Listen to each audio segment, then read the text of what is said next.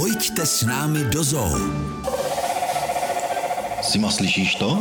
To je nějaká žaba, nie? Ano, mám pocit, že na naše ropuchy obrovské přichází jaro, protože naši ropušáci jsou celý rok víceméně potichu a teďka spustili takovýhle koncert. Keby ste to chceli zažiť takzvané v origináli, museli by ste sa vybrať do Strednej alebo Južnej Ameriky, odkiaľ táto žaba pochádza. Běžně dorůstají velikostí kolem 15-20 cm a největší zvířata mohou dorůst až dvojnásobné velikosti. Napriek tomu však pozornosti môžu ľahko uniknúť, pretože sú aktívne prevažne v noci. Táto žaba však nevyniká iba svojou veľkosťou, ale vlastne aj tým, čím sa živí. Okrem toho, že ako tradičná žaba chytá rôzne bestavovce, tak loví aj menšie stavovce, dokonca aj iné žaby. Čím je práve výnimočná je to, že požiera aj mršiny. A právě díky svojí žravosti lidé tuto ropuchu rozšířili do všech tropických oblastí světa. Na přelomu 19. a 20. století totiž někoho napadlo, že by tyto žáby mohly vysazovat zejména na plantáže cukrové třtiny, kde budou ropuchy pomáhat v boji proti hmyzím škůdcům. A vďaka tomuto získala táto ropucha aj svoje netradičné anglické meno, ktoré znie cane toad, čo v preklade znamená cukrová ropucha a náraža sa tým na cukrovú trstinu. Jak se však častokrát v historii ukázalo, cesta do pekel bývá dlážděna dobrými úmysly. A nejinak tomu bylo i v případě těchto ropuch. Ty se však zakrátko v nových oblastech, kam je rozšířil člověk, natolik rozmnožili, že začali být sami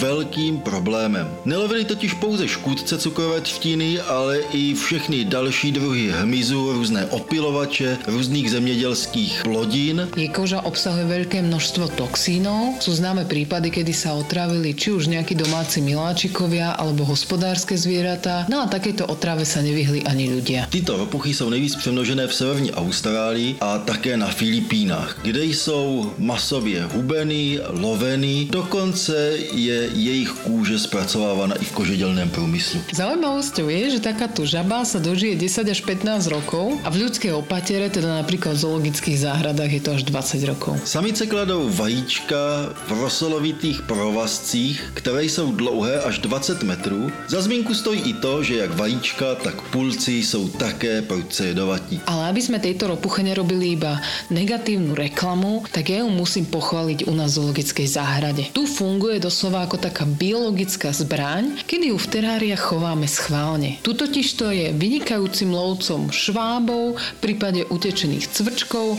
no a taktiež uloví aj okolo idúce myši. Pokud chcete ropuchy v našem pavilonu s opičkami vidět, musíte se pořádně podívat na zem, do tmavých a vlhkých koutů, třeba pod různé rostliny. Ze zoologické zahrady Hlava se s vámi loučí Martin a Sima. Pojďte s námi do zoo každou neděli po 11. hodině.